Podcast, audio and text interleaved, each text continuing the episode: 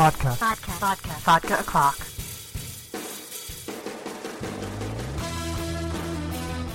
Hey everyone, it's Amber Love, and you're listening to Vodka O'Clock podcast from AmberUnmasked.com. And just to remind you that you can sponsor the show and the website for as little as a dollar per week um, by going over to Patreon, patreon.com slash AmberUnmasked.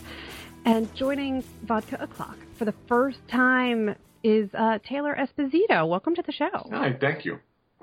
Well, I know you primarily as a comic book letterer, and so this is a really good time to get to know you better and get to know uh, your work, and um, really find out some of the behind the scenes stuff that maybe people who read comics don't even know about. All right, cool. I'm down.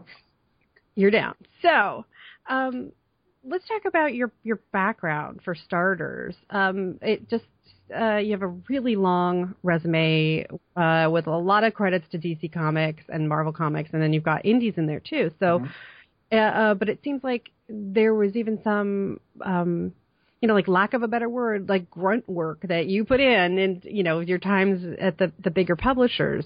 So, what what exactly were these production tasks for for people who don't get their names splashed on the cover of a comic book? Well, I mean, production, you know, can be a lot of things. Basically, everything that happens from the time that the art comes in to the book goes out, that's not handled by the artist or the colorist or letterer, is production work. So, you know, a file comes in and we have to crop it to size and make sure it's, you know, usable for the colorist, that kind of thing. Um, making sure things go to print properly, so making sure that there's no um, oversaturation with the inks, things like that. So basically a lot of technical stuff. But it's all stuff that everyone kind of should know if they're doing their jobs, you know, so it's not completely foreign. It's just most people never hear about it because, like you said, it's, it's kind of grunt work. Was this something that uh, goes back to you, you know your education? Is this stuff that you already you, you knew, or is this specifically things that that come about once you're there at a publishing house? Yes and no. I mean, you know, so I, I went to school for graphic design, um, and you know, my school wasn't really known for art, but we had a couple professors who were like, you know, people who actually worked in the field in print and everything. So I kind of had an idea already. And then once I got out of college, I started at Marvel, and that's when I um, started learning specifically how to do things for comic print production. You know, because it's not the same as magazines or books or all that stuff. It's a little more complicated. But uh, sorry about that. um, you know, it's it's a lot of things you kind of learn on the job type of deal because you you almost never deal with it until something goes wrong. Like, okay, now that I know how this works. Okay, and then you have to figure it out. Yeah, but luckily, you know, the, most of the production staffs I've been on have had quite a few people, so someone's encountered it at one point or another. So it's not like, oh no, I don't know what to do when this book goes out in 20 minutes. It's someone will help you out. So, what was your first job then after school? Um, well, not counting those grunt jobs, you know, like uh, working in a warehouse. Uh, I started at Marvel as one of their digital compositors for the, um, I guess what is now the Marvel Comics Unlimited. So, you know, setting up books for the web and getting them ready for their guided views and all that. Okay, so that's that was some pretty um, groundbreaking stuff, you know, Yeah. when that when that was starting and stuff. And now it's like you just n- need to expect it in a way. Yeah. so I imagine there was a big learning curve. Oh yeah, I mean, it, there were times working on that where it's like, what am I doing here? Like, I don't understand this. And then you know things would change because you know they were working out all the kinks. So it's like, okay, here's something new I got to learn about. One of the things that I've heard about Marvel is that they have an incredibly wonderful internship program. So was that how you got in, or were you a direct hire? No, actually, I, I tried interning there, but I, I never, I guess I never came across anyone's radar. Um, when when they were just starting the digital stuff, uh, a friend of mine who was on staff at the time recommended me for the the job. It was just supposed to be a couple weeks, and you know, after a while, a couple of weeks became a few months, and then I was just there. And um, so you got to work on some pretty incredible titles over at Marvel. So let's talk about what your favorite jobs were at Marvel, and then I'll ask you about the same for DC because your DC credits are like two pages long. well, Marvel was kind of like, you know, because like I said, I was a production guy, so it was never really the same thing twice. But we did each have like our own little tasks. Um, for example, before I left Marvel, I was doing all the production work on the covers for like the Spider-Man office, uh, I believe the Deadpool books, things like that. So I got to work on some characters I actually enjoyed.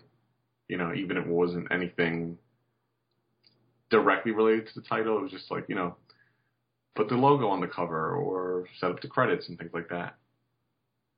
But it was still fun to have my name on, you know, Deadpool team up and all that kind of stuff.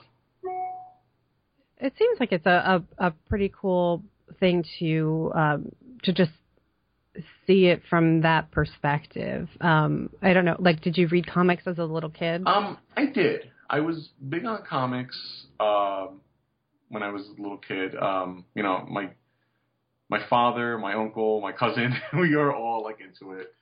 Uh, we each had our own Justice League character that we liked, so it was kind of weird in that way that everyone worked out to a different character. Um, and you know, I was reading on and off. Uh, I ramped up big during like the death of Superman. I guess how old was I? About eight years old. I read Superman pretty religiously for a few years. Then it got too expensive and I laid off for a while. Started picking up trades now and again. And then around the time I was finishing college and I was starting at Marvel, I picked up again. And that's when I was like, you know, checking out everything that was happening with the Avengers and all big uh, events. I think it was around the time that Justice League Avengers was happening, so I kind of got back in as the nostalgia wave was kicking in a little bit. Was the death of Superman really traumatic for you as an eight-year-old? Because I got to tell you, as a full-grown adult, adult, the death of Captain America like brought me to tears.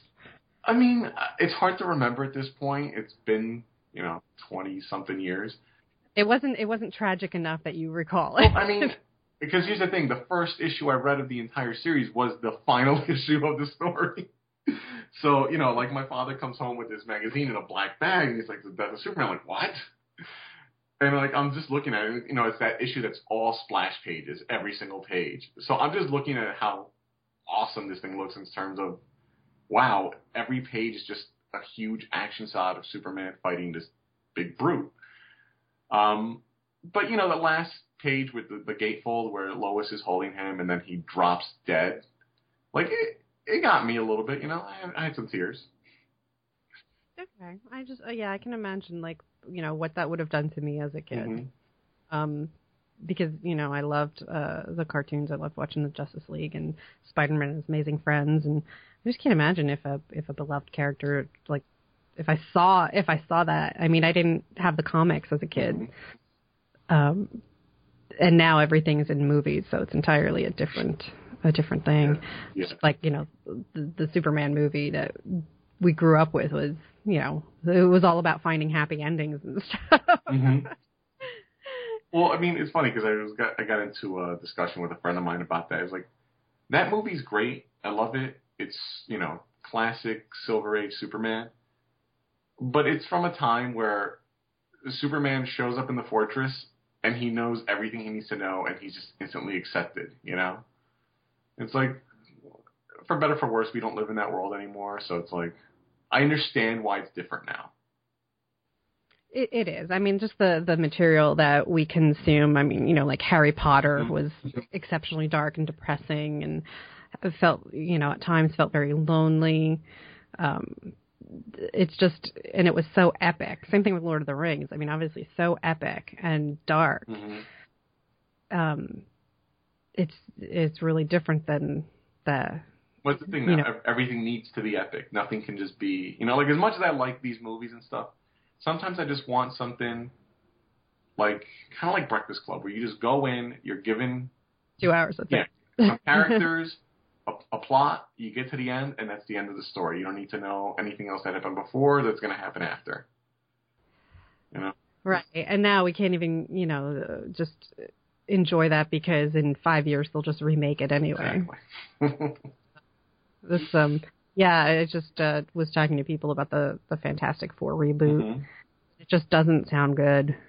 Um I mean, I'm willing to give anything a chance. You know, I mean, as long as you don't completely obliterate the point of the characters, I'll give it a shot. yeah, that's but that's what I worry about because if you you know, I don't whatever. So if their suits aren't the same Oh fine. yeah, you know, yeah. I mean, you have to expect that things are going to be changed for film. And um it's you know, uh, like you said the characters need to at least embrace what they were, Mhm. whatever color they are, whatever, you know, whatever gender they are. They have to somehow like really embrace what the characters have been. And um you know, I guess sometimes it's just changed too much. I mean, I you know, I didn't understand why so many people hated the ver- film versions of Storm Mhm. until I started getting to know comic book fans of Storm. yeah. You know, she really was like just um, not very relevant, just not important hmm in the movies. Um, so she could have been so much, so much more. And when you see fan films that are just done better, it's a little. It's like you know, Hollywood. What did you? Well, do? it's funny because I remember back to when like Batman Begins was coming out. Do you remember that like Alien Predator Batman short film that uh was made like right before that movie came out? No, I don't know about. It was like an eight minute like I think it was like the director was just trying to make like a a sample to show Hollywood what he could do. So it's like Batman suiting up, he finds the Joker who escaped, and then all of a sudden like an alien shows up and is trying to kill him, and then predators show up and they're trying to kill him. So it was just Oh, God. Sounds- was it done with like action figures or no, something? no, it was like actors and suits and stuff. I think the guy used to work for Stan Winston Studio, so Oh, well, there you go. So he had access to this stuff, and it was kind of cool. And then, like, you know, Batman's in gray spandex with a cloth utility belt and all this stuff. And it looks cool. And I was like, oh man, it'd be great if, like, when they make Batman Begins, he looks like this. But I understand why they didn't do it because, like, the guy was a huge, like, ripped in shape. But even wearing the spandex, he looked chubby in the suit. So, like, I understand why they don't do that. But sometimes I still wish they did. Yeah, I think I think there's a a lot that people don't understand when it comes to costumes. Yeah, it, it's not as easy as you think. Like, oh, just put a guy in spandex and it works. Well, and it's and it always you know it's just so funny because in the comics people draw those rippling abs and stuff and it's like you really don't normally s- see that unless the suit is so insanely tight Exactly. that you know should they flex they they bust it E- apart. Exactly. Yeah. I mean, that's the thing. When when these things are being made, and the are being made, is more about capturing a figure than real life. So like, it you know it evolved over time where it's like, oh, it just is like this, but you know, it, we're not applying the same logic to it that it would really have. Like that's what I like about the old Jack Kirby Fantastic Four costumes. They look baggy and like you know Yeah, they had like actual wrinkle lines in exactly them. like you can tell that these guys aren't wearing skin tight suits. They're wearing some kind of uniform that was made, and over time it evolved into skin tight suits. Yeah, that's actually um, something that I said to Kelly Williams Mhm. because he posts his sketches every day, and he had, he had posted, uh, you know, just one of his random pictures of Wonder Woman, and same thing, like he draws where you can see fabric and you can see that like the armor is three dimensional, and it's not like well, it's just lines over her boobs Mm-hmm. you know, like it's actual three dimensional with you know shading and stuff, and um, and you know when you see creases, it, it's just um, you know I understand when that when it what it takes to make a comic. Sometimes you're just you can't put uh, in, insane details into every panel Oh no, of course.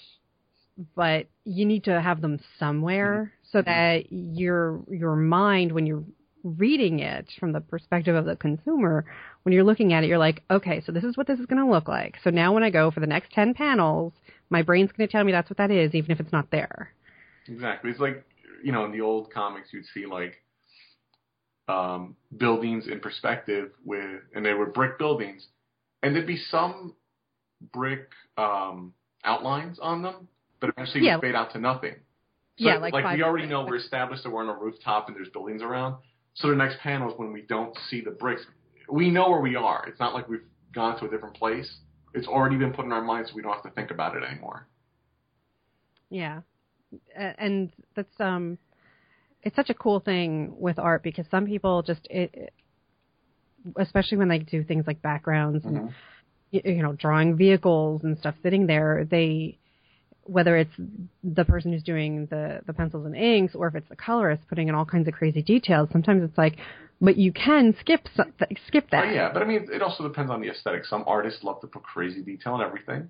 yeah Some people yeah. just like simple, you know. And I, I prefer both. It depends on my mood and what I'm reading. It yeah it really is just a style thing i mean you know you have your walt simonsons and bernie wrightsons and Mm-hmm. and you know, and then you have people like um, Darwyn Cooke. Yeah, exactly. Or Doc Shaner.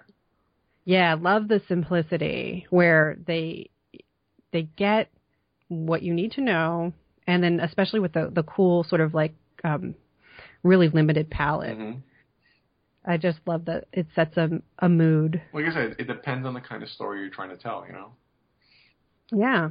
So um, so that's like cool old you know Marvel history and everything. And you did you do lettering at Marvel? No, Okay. but working with the um the files, you know, like sometimes I'd have to make corrections for for people if they were too busy.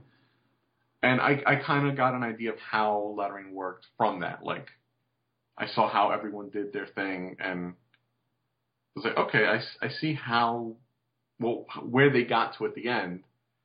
And that got me interested in learning how to get to that point. So, you know, while I was at Marvel, I started like learning about lettering, reading about it and stuff. And um, by the time I left, um, you know, I, I got let go in the big layoffs. And I was just like, well, I don't want to leave comics yet. I want to learn to do more and stuff. So, um, you know, sitting at home and my wife was like talking with me and everything. I figured, well, I really want to try this lettering thing. So let me go for it.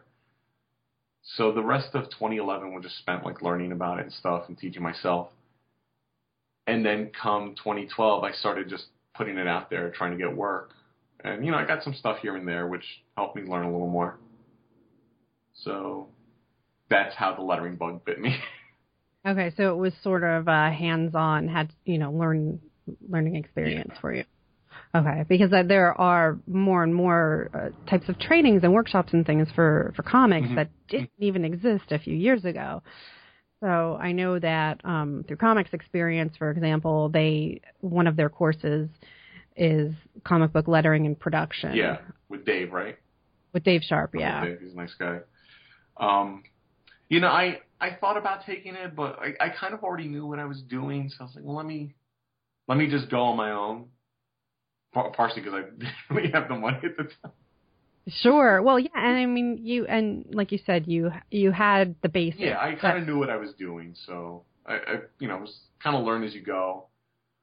Um, And now look at your credits; they're insane. Thank you. Actually, one one of the earliest things I got was um, Watson and Holmes. And uh, That's a great book. I really love that. Book. Yeah. I when when I heard about it, like you know, back in 2011, I was like, "This sounds awesome! I can't wait to join the book."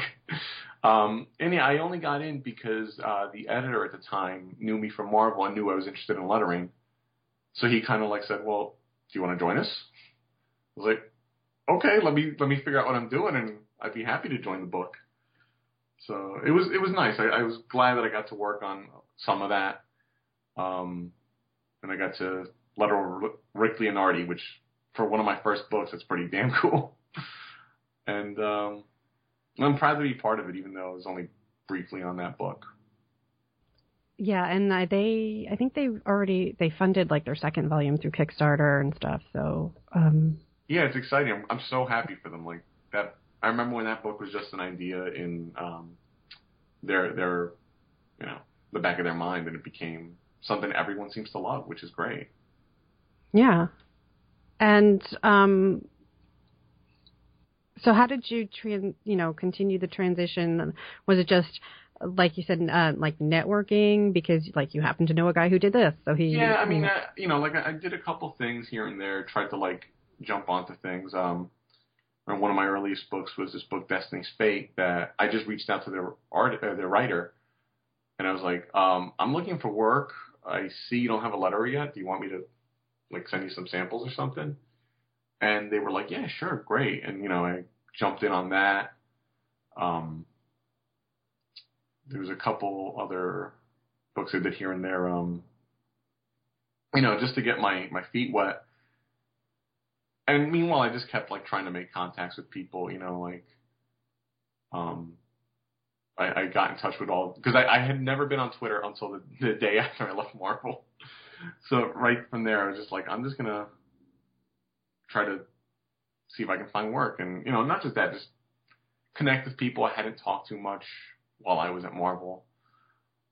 So, um, and this was, but what year was this? Because I know of, um, you know, somebody who didn't quite rebound ever from uh, uh, from layoffs, and that, but it was a really long time ago. It was 2011 into 2012. Okay, so that's that's more recent. Yeah. Um. Um. But yeah. Uh, so yeah, it was just a lot of. I did this book, and you know, these other people saw that, so they started following me, and you know, and just started like making connections with people. Um, and then like into the middle of 2012, I ended up taking a, a temp job at a, a manga company, doing like again production work and lettering for them.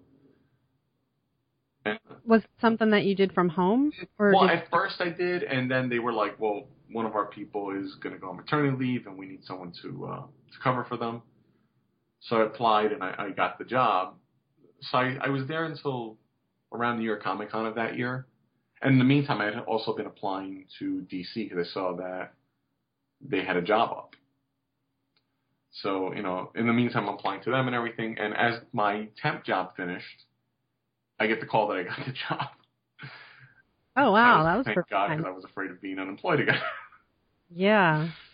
So actually, it's funny. I started a year to the day that I got laid off from Marvel at DC, which is kind of cool.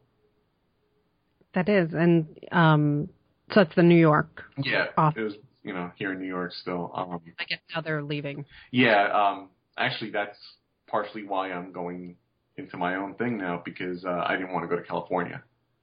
So they gave me the option of leaving, and I was like, "Thank you," and hope we get to work again soon. wow, it's uh, I I just um because I don't really know mm-hmm. all the all of the steps like you know like these production steps that we are talking about. Uh, I know so many people who don't live anywhere near the rest of their team that I'm not sure why it's necessary to say, oh, you have to live in New York or you have to live in Berkeley or whatever. Mm-hmm. Um, other, you know, other than if they're, if it's the type of situation where I imagine large continuity books like, you know, the Spider Verse or the Bat Verse, they're constantly probably having meetings mm-hmm. that you need to go to all the time and, and actually sit down with people. But some of the jobs just seem like, yeah, you could why couldn't you do that from Idaho or you know? I mean, you know, like I know there's people who live out in like Denver or um, you know, Texas and stuff like that who do work for many of the publishers, but you know, sometimes like some people get work because you know they're just that good. You know, like it doesn't matter where you live, you're that good. And some people like me more because I'm there and I'm learning from everyone else. You know, like that that was the thing. I got the opportunity to work when I started at DC with um, three other letterers, great guys who taught me a lot. You know, like from from when I started there to maybe just a year later, I look back at my stuff. I'm like, wow, I was working here doing this work. Like I was that bad. um, but you know, some people need that. Some people need to be around others and learning from them, and some people just know what they're doing instinctually. Yeah, I like to um because I'm more of a hands-on learner, so I like to really be taught how to do exactly. something. And um that's why classes and things are usually really helpful for me. Um, but let's uh, talk about sort of the you know the life experience of being at DC Comics. It sounds like a dream for a lot of people, and other people probably don't want to be anywhere near it. But um, it, you know, this is one of the biggest companies, and uh, you know, own part of the whole Warner Brothers regime. So, uh, was you know, was it a very corporate feeling to you, or was it fun? What was it like? It was honestly a lot of fun. It was I, I can probably say without a doubt it was probably my favorite job in my life. Best experience, you know, I got to work with a lot of great people. Uh, like I said, I worked with the other letterers, so we were kind of like in a, even though we were in the office, we kind of had our own little studio. Like it was just the four of us in one room. And, you know, we got to work together and treat it like a studio. So it was a lot of fun in that sense. Um, never felt too corporate to me, but maybe because I was just always busy working. I don't know. I, I can't say one way or the other. But you know, it was it was a great experience. I grew up a DC fan, so for me, it really was a dream come true. Like when I got the job, I believe I jumped up and down. My dog jumped up and down with me, and we started dancing around the room. Aww. Mostly because my wife wasn't home yet. So what was your, um, you know, your favorite project or something that you got to work on? Did you have like a specifically like, oh, I did this Action Comics, and you know, I mean, just uh, working on Action Comics alone is pretty amazing. Well, I mean, when I got in, I was just like, I just want a letter. Um, I did have my couple things I wanted to do at least one issue of, you know, like the death of the fam in the family story was going on, and I wanted to work on a Joker story, so I got to do that. Um, I got to work on Batman, Detective. You know, I'm a big Batman fan, so I got to work on those. Um, what else did I get to do? Um, I got. I actually had a Bat title that was one of my own, like month to month, which was Red Hood, so that was fun. Um, and it's it's hard to say. I just liked doing stuff. It was always, what's the next thing? Because I want to do more.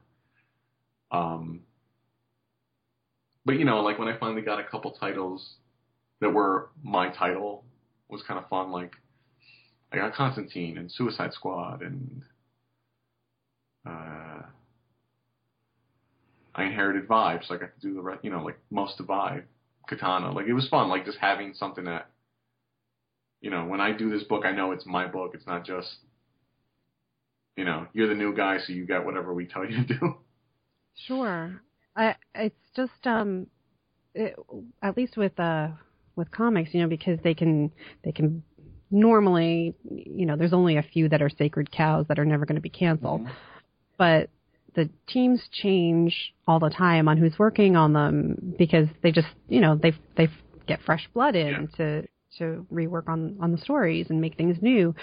So is uh, is your work, you know, your work um, stamina, something like you are okay knowing that things could change tomorrow? Oh yeah, I mean, you know, like since working in production, it's it's always been like, you know, you, you expect things can come in at any time and things can change, and you just deal with it. So like I'm used to that, and I don't mind because I like working. I, I'm actually the the worst time for me is when I have nothing to do. So like, you know, like whenever I have to go on vacation or something, it's like pulling teeth for me because I'm like, don't want to go on vacation. I want to work. Um, so you know, yeah, like that. that Scott Snyder was posting that too. He said, "I have to figure out how to stop thinking of was work." That? Scott oh. Snyder said that. oh, yeah, no, I just I can't help it. I like working and like it. You know how they say, um, you know, don't get a job because it makes you money. Get a job because it makes you happy that's what I did, and like it really makes me happy to the point that I'd rather be working than, you know, sitting on a beach or something. yeah, no, that's a beautiful thing. That's I, you know, it's probably why a lot of people dream of getting into things like entertainment. Mm-hmm. It's nice because it's, you know, it's not like I'm responsible for anything major. It's not like oh, why did you kill Batman? Well, I didn't do anything. I'm just lettering the book. So, you know, it's not like I get all the stress from it, but I get all the fun. You know, like I get to look at the art, I get to, you know, problem solve on the page to get the the page to work right, and I get my name in a book. So, there's no real complaints from me. So you don't get the hate mail. I hope not. Maybe maybe it's coming and someone's hiding it. I don't know. Probably not.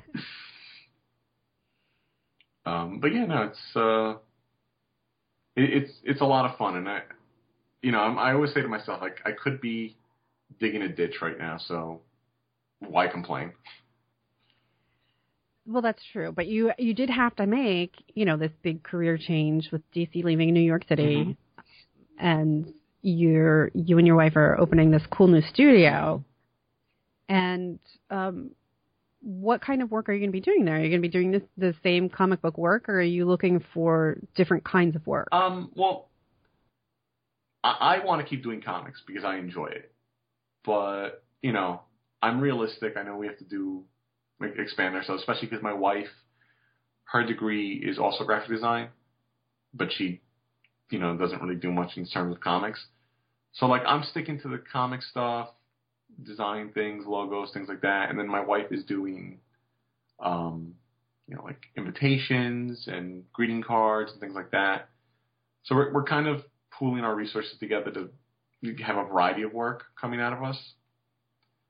Um, and does any of this involve multimedia stuff, or is it specifically illustration and, and um, design? It's mostly design and like print things. You know, um, like I'm an okay illustrator if I try really hard. I I haven't really drawn since college. My wife is much better at it than I am, but um, my wife is also a, a, teacher, so she's only got so much time in a day. So we try to stick mostly to design work or things like that.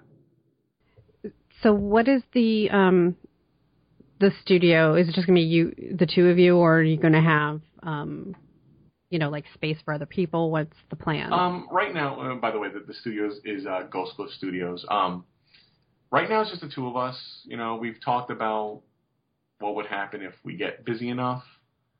Uh, I'm not really sure yet. I haven't thought that far out. Right now, it's just you know, I have an office in the house I'm working out of, and um, you know, just trying to get a feel for it. You know, we we just started, and we're just like building up clients now. So it's kind of like we'll see where this goes and how crazy I get, how how how fast my hair goes gray, you know, that kind of thing. Sure. Yeah. All right. Well, what um, you know, what convention plans do you have? Well, I stick local. You know. Yeah, I do too. Usually, I don't have so. time or the funds to go to like you know, Heroes Con and Emerald City, uh, City, which I really want to go to. Oh yeah, they sound amazing, don't they? That's the thing. I've got a bunch of friends who go like, "Oh, you got to come here. You got to come there." I've got I've got a house and a dog right now. I don't have time for that. But um, I usually do uh, New York. I, I'm thinking about doing special edition this year. Um, I've got a dilemma with um, the one that used to be Asbury, um, East Coast. East Coast, yeah. And uh, MoCCA, because I think they're the same weekend.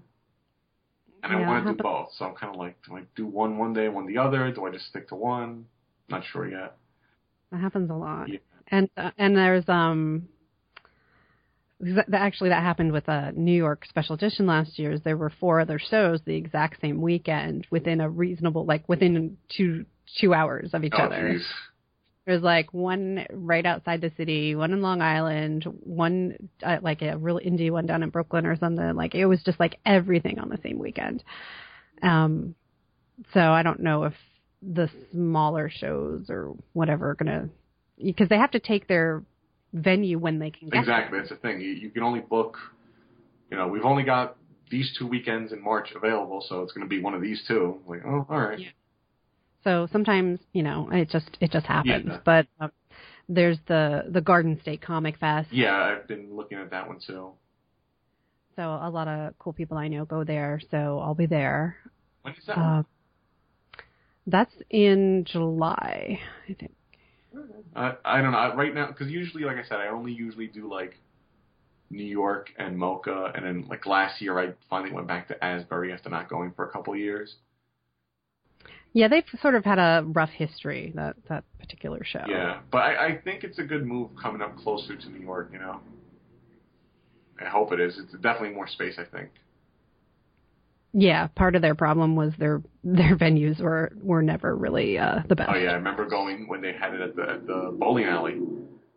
yeah, I missed that. I missed that one. So actually, I was like, oh, I'm gonna go check this out the next year. I want to see it. It's in a bowling alley, and it wasn't there. yeah, but um, I mean, it was a good show. Like I got to talk to people I don't usually meet and stuff, which was nice. Because the thing, I just walk around. Like I don't see the point in getting a table for myself or anything like that. Okay, I was going to ask you that if if there's um if if you do that if you have a table with it. Um, no, not really. Like you know, I, what what am I going to put out there? I have I don't draw and I can't letter on the table. You can't letter from the table. No, so it's just like I'd rather just walk around and get to see people and stuff like that. Well, it certainly is a good opportunity at, at shows like the you know special edition show, which is focused on an artist alley environment. Mhm. That's you know those smaller shows are are basically made up of And that. that's my favorite part of the con anyway. Like usually when I go to New York, it's like I'll walk around the floor for 20 minutes and then I'll just hang out at Artist Alley.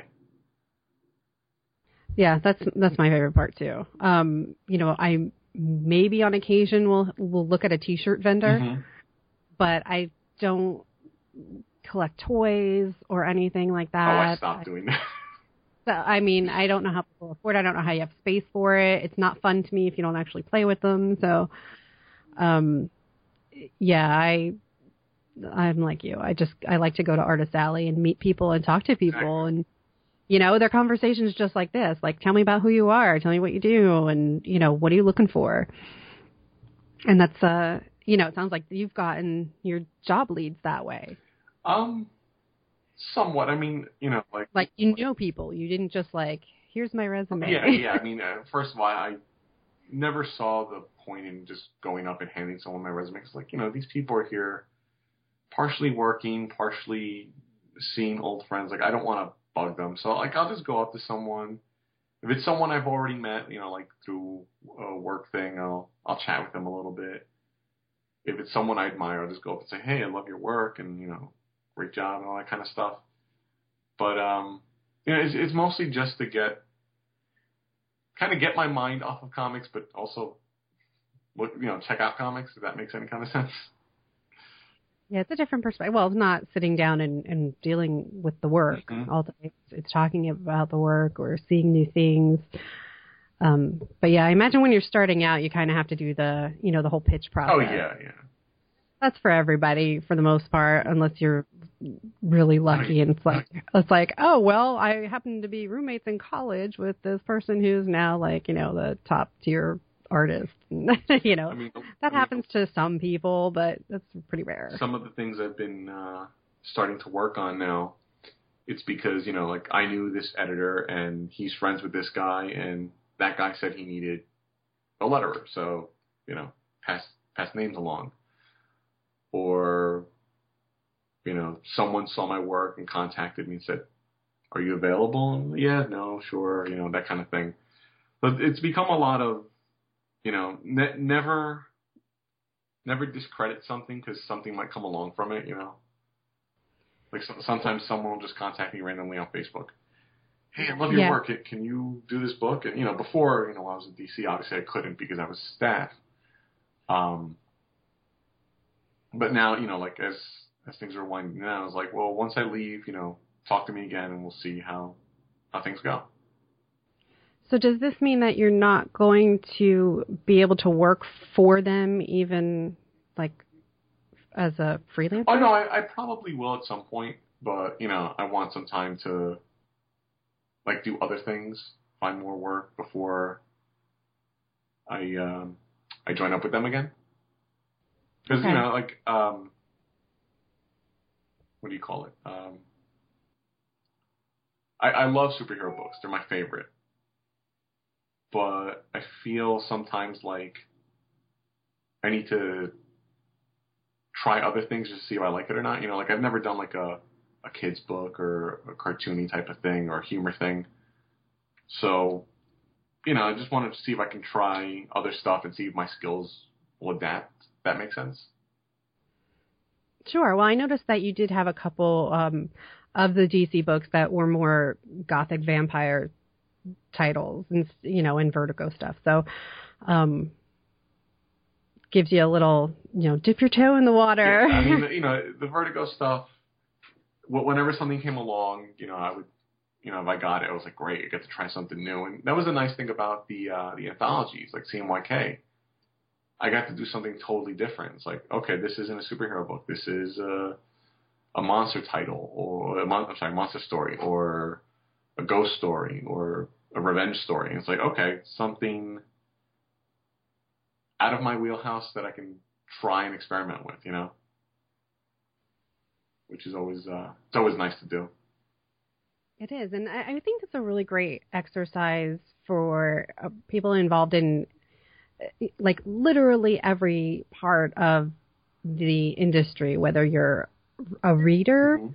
or a retailer, or if you're a writer or an artist. You just need to um, try new things because, uh, like, we had customers because I used to go down to Comic Fusion like several times a week, and now I live really far.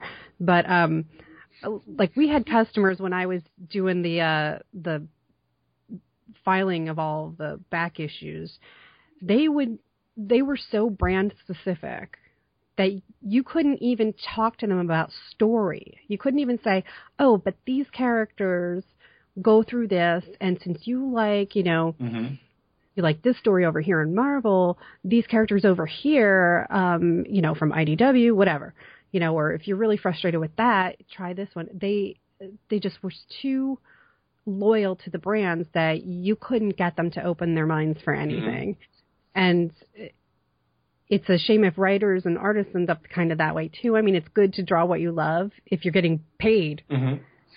You know, but if what you need is to go out there and find work, then maybe you need to challenge yourself a bit. Well, that's the nice thing about lettering. It's like it's a little easier, I think, to change your style for you know projects. Like you know, if you're known for drawing like superhero books and it's all you've done all your life, it's probably a lot harder to draw like a creepy monster story. You know. Whereas for me, it's just yeah, it's probably hard for um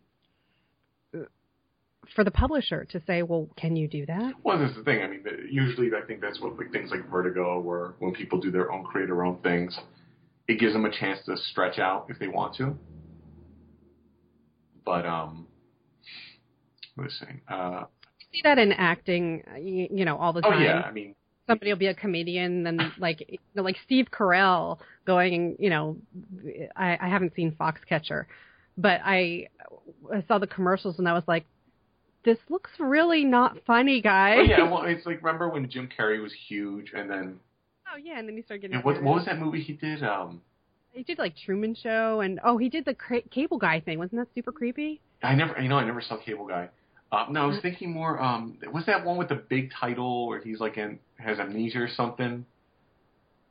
Amnesia. I don't know. I, I don't remember the title, but like, it, it was uh, way dr- more dramatic than like, you know, Ace Ventura or something like that. I think he was funny in moments, but it was mostly like a very serious kind of movie. Oh yeah, it was probably like the Truman Show or something, where um he didn't know that his life Yeah. was actually a TV show. And it just, it just becomes like, well, that that's cool to see someone do something different, you know? Like, yeah, it's nice to have range. like um, trying to think, what's one of my favorite actors who's done that? Um, Well, Tom Hanks has been brilliant Oh. at it. Sean Penn. Tom, Tom Hanks is great in almost everything. Like, you know, I can watch Turner and Hooch and like laugh myself silly, or watch. My favorite. I'm sorry. One of my favorites. I love that movie. You know, it's funny. I only caught that movie maybe a couple of years ago on like a Saturday because I'd never seen. You know, there's a lot of stuff from when I was a kid. It's goofy. It's just it's goofy but fun. thing is just a fun movie. Or um, oh, what's the one? Uh, Dragnet. When he did Dragnet. oh yeah, that that was yeah, and you know one of those purpose purposely cheesy. But it's funny because at the same time, it's also tied to the show, which is very serious. But it was a con- it's like okay, sure, I'll I'll go with this. Um, but yeah, no, it's it's nice to see people try something different because sometimes they'll really surprise you. You know, like who would have thought that some like teen heartthrob who did uh, Ten Things I Hate About You and A Knight's Tale would end up being like one of the greatest comic book villains ever. Yeah, and you know, and of course, you know the the drama of Brokeback Mountain. Well, I mean, that again, uh, yeah, I should have probably mentioned that movie is a better movie, yeah. you know what I mean. Um, Yeah, but yeah, Heath Ledger. Yeah, again, like you know, a, a lot of them I think when they start out young, you don't really have many options oh other yeah, than no, I mean like here's another example: Joseph Gordon-Levitt. Whoever thought he would be as Oh, great an actor as he is? yeah, love him so much. I mean, like, you know, I went into Inception knowing him from like Third Rock from the Sun and all this stuff. I'm like, this kid, he's gonna look foolish around all these great actors, and he ended up being one of my favorite roles in that movie. and he's um he's just like so accomplished like you know going after projects he like really specifically wants and and he's making sure that uh you know that movies um like he came out as you know talking about feminism and, and things like Mhm. that quite a while ago so it's um you know he's not just memorizing lines and standing by a camera like he's very Oh, no, he- serious the whole craft of everything You can tell he cares about what he's doing. He's not phoning it in, you know. So it's it's um, I know it's nice to see things like that, and it's kind of like what what I think about. It's like, well, yeah, everyone knows I can do this, but I want to do this now. You know, like there, there's this thing um on Facebook I've been a part of. It's called the Prompt. Um, they actually have a Tumblr with all the work that's been done, and basically we're given a challenge. You know, you have one page to do a story on the theme of X, Y, and Z, or reinterpret this, you know, a, a classic page that you like, or some, something like that. So it's like, all right, now I have one page to get across whatever, you know, this whole concept is. And you know, like with the first one I did, it was about the concept of coming home. So I did one that was about a guy uh, who leaves his dog home all day while he goes to work, and he comes back to him. Did another one that was like, um,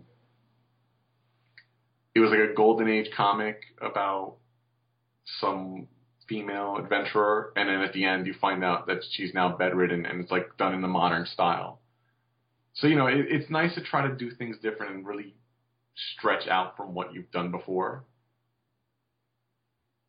So what what um type of work are you doing when you're you're part of this group? Are you because you said that you hate you, Yeah, you I've don't- just been lettering, like you know, like it, it, this group has everybody, has artists, writers, colorists, everything. okay so everything Yeah, so I, I've just been there as like, all right, you want me to letter your story? Let, you know, tell me what it is, and let, let me see if I'm interested in trying to do it. You know, um, but it, it's it's fun because you know, like I did for the first challenge, I did three different stories, and they were all very different. You know, but I I'd like to think I did them all well. You know, that remains to be seen. now are these things that people are going to ever see or are these just practice exercises? Well, the um, the guy who organized it, uh, another letterer by the name of uh, Nick Shaw, he he's running a Tumblr for it. Like you know, we do everything on Facebook, like contact each other, everything, and then after the challenge is over, he posts them all to the to the prompt Tumblr. Okay. Um, so it's cool because you get to see what you know people are doing and how they interpret different things. Okay. Um, I love uh, the Comic Twart blog. I don't even know if they're still like actively running that, um, but they would do a similar thing where they would pick, pick like uh, not exactly a theme, but they would pick a character, Mhm.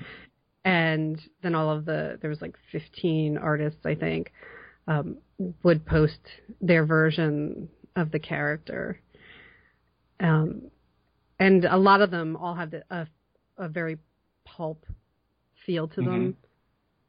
But um but even so you get to really learn, you know, um the style of a particular artist. You know, like when you go to a museum and you you can point out, oh well, that's a Monet. Mhm. You know, when you've when you've stared at certain works by by particular comic artists, you you know you can do the same thing, and even if it's just a pinup.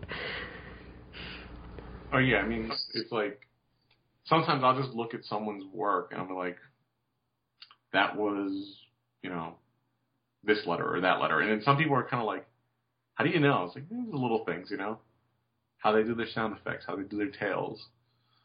Um, I like doing that with fonts though. Like sometimes someone will show me a font, like, uh, that's you know, Comicraft or whatever.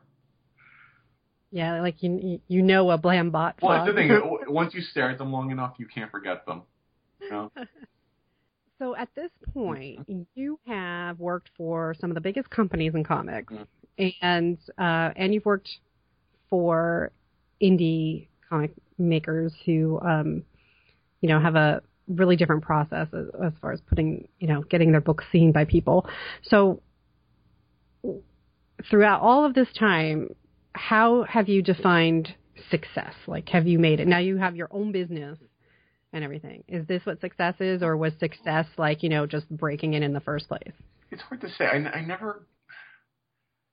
It's weird because, like, you know, when I was a kid, it was always about, you know, having the best grades and all this stuff. And now it's kind of like I just want to do what I like. Like, I don't care about success as much as I care about just enjoying myself and, you know, making money to support my wife and my my dog. So it's kind of become like a whole thing of, you know, I I've already worked at Marvel, I've already worked at DC.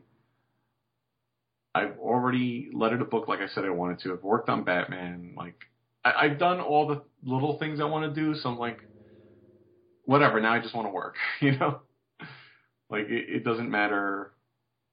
Like you know, I, I tell my wife like if if tomorrow I don't get any more work in comics, I'm okay with that.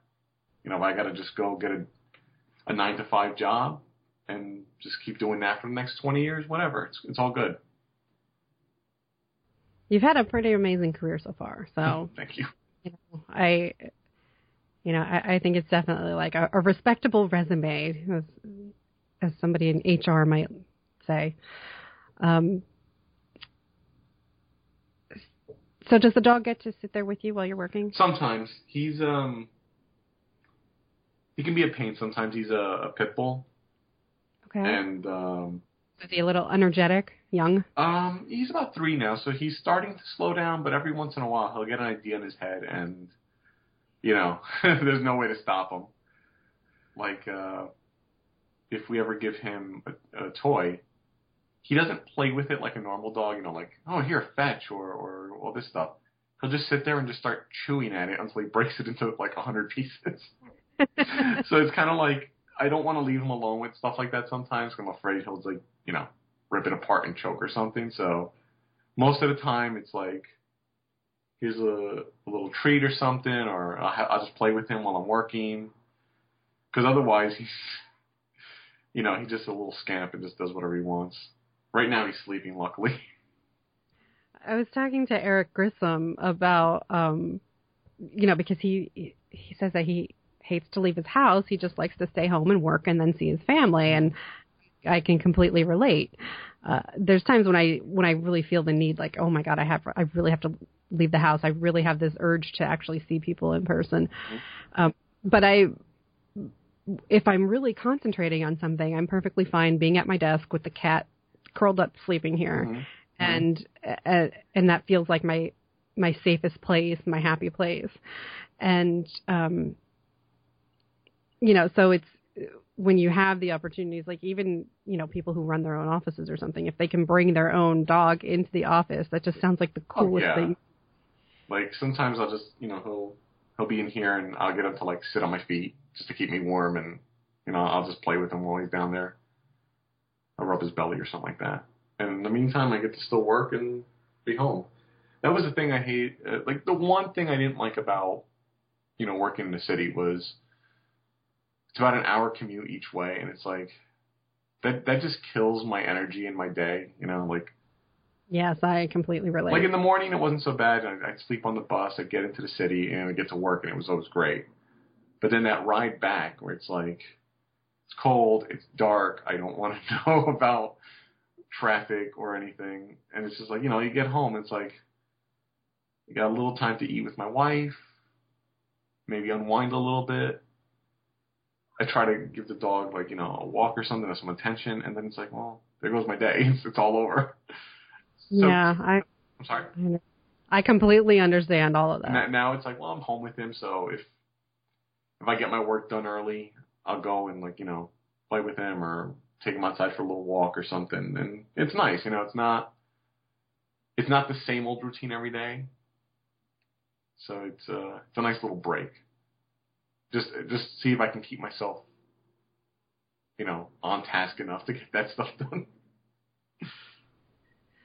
That's good. He's and he's sound you know he's a good healthy dog. It's not like you have to Oh no, no, he tend to him. you know. Actually, it's funny. Um, when you know we took him to get uh fixed, and the dentist was the, the vet was like, while he's on there, because we don't like putting the dogs to sleep too many times, we'll check his teeth and we'll pull any bad teeth that he has.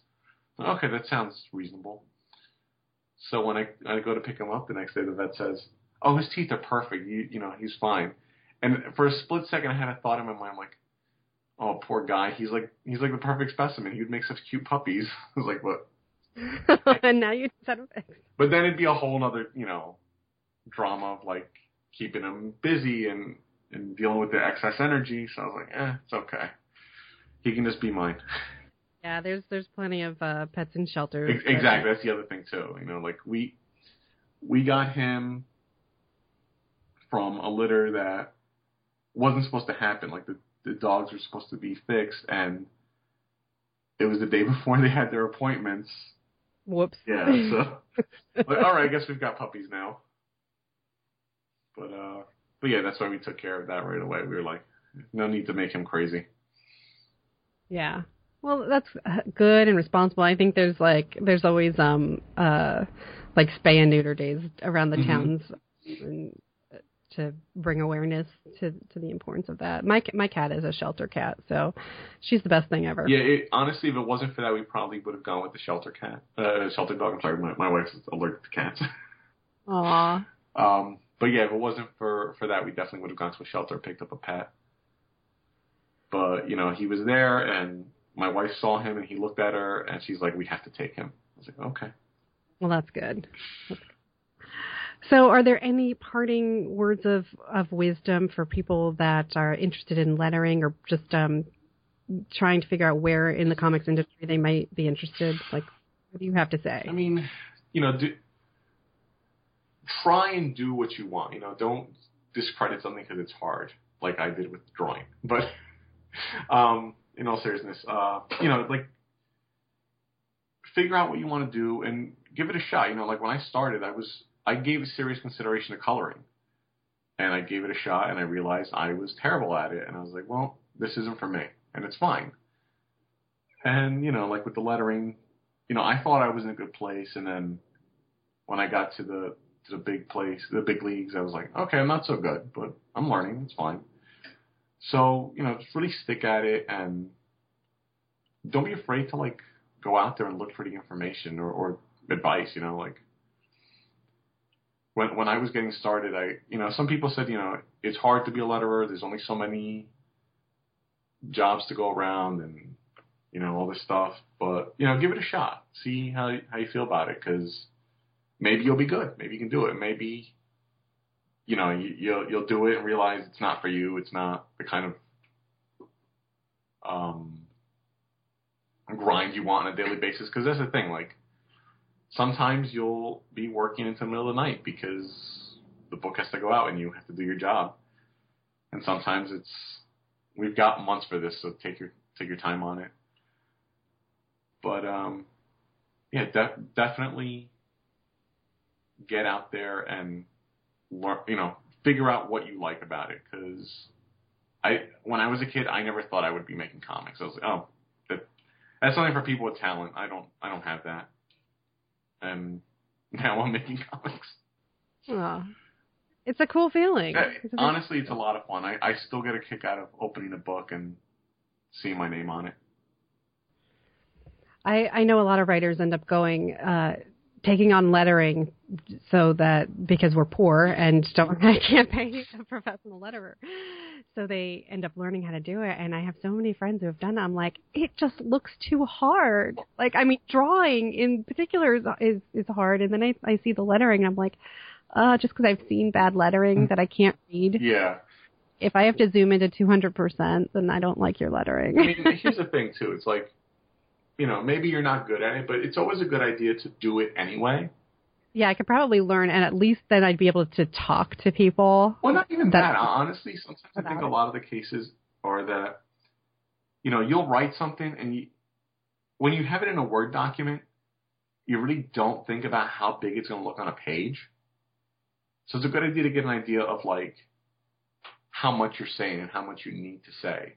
Like, that's what I hear from a lot of people who are writer letterers. They're like, you know, I realized I'm writing too much or I'm over explaining things. And also just a, a matter of like, all right, you know that your artist is doing so much space. Give them space to breathe, you know, like you, if you're writing this big whole thing and you know that they like to draw in a lot of detail, they, you know, find that balance. It's, it's it, basically it's just good to learn how what you're doing impacts the other part of the team. If that makes sense. That makes total sense. I, I don't know. I'm I'm not very eloquent. Aw, no, that makes total sense. It's uh, yeah, I think it's a good a good advice, and like you said, um, also figure out what you like. I mean, that's that's a really important part of it. You certainly don't want to be miserable, if, uh, especially if it's not your full time job yet. I mean, a lot of us have, uh, you know, have full time jobs that we end up hating. Oh, but you trust know, me, I know. so um, you know, I've had plenty of those. So it's if you know if you're have the opportunities to test out different things and see what it is that you like, I think that's a you know an amazing opportunity. Mhm. All right, Taylor, where can people find out about your studio and about you and how to hire you and stuff? All right. So for me personally, I'm on Facebook, Twitter, uh, Google Plus, but I guess no one's using that anymore. Uh, and Tumblr. You can find me all on those at Taylor Espo. Um, fortunately, Taylor Esposito was taken. uh, my website's tayloresposito.com. And if you're looking for the studio, it's Ghost Glyph Studios. So uh, on Twitter, it's at Ghost Glyphs. Uh, sorry, at Ghost Glyph. On Facebook, it's Ghost Glyph Studios. And the website is ghostglyphstudios.com. And all our contact information's on there. So you want to hire us, just shoot me or my uh, my wife Nicole an email, and we'll get back to you. Okay, and you know, and it's stuff that can be done remotely. They don't need to live in North Jersey. No, to, no. I mean, a lot of the stuff my wife uh, will be doing, you know, we'll probably take on local clients because, you know, it's just easier to deal with them as far as like invitations and things like that. That's not to say we can't do it for you if you're, you know, in California or whatever. So we'd be happy to work on it with you. Okay, that sounds great. Well, thank you for spending the time here at Vodka O'clock. I appreciate it. No problem. I love listening to your show, and I'm glad I got to be on finally. All right. And, you know, and we've got some, you know, good local conventions here, so hopefully, you know, we'll actually be able to actually meet like real humans in person. I don't know. Days, right? If, One of these days. if I'm not a hermit, I, I guess I should probably uh, shave and all that stuff at some point, right? not on my account. Well, just in general, you know how in general, how sure, people yeah. feel they saw a giant shaggy man walking by? I know I know these debates. I'm like, oh, I have to go to the post office today. Do I really have to like put on real people clothes? Can I just go? oh yeah, it's, it's a slippery slope. I, I I've been taking my wife to work lately because of the snow, and I'm like, do I have to wear pants? Pants? Can I just get by with these sweats? exactly. And she's like, pretty soon you're gonna go to the supermarket in a robe and, and jellies like the dude. I'm like, maybe I will. That's right. You know, I, I, yeah, it's hard to have the dignity when you when you like being comfortable. But that's the thing. That's one of the best things about you know working from home. It's like, oh, I'm so comfortable right now. I don't have to wear a collared shirt. Yeah. Oh, cool. All right. Well, I'll I'll clean up a bit for conventions usually. I'll see you there. Sounds good. Guys, you can, of course, uh, check out the show notes at amberunmasked.com. And if you are interested in supporting the show, don't forget to go to patreon.com slash amberunmasked. And um, be sure to follow Taylor Esposito on all of those networks and learn about Ghost Glyph Studios. Cheers.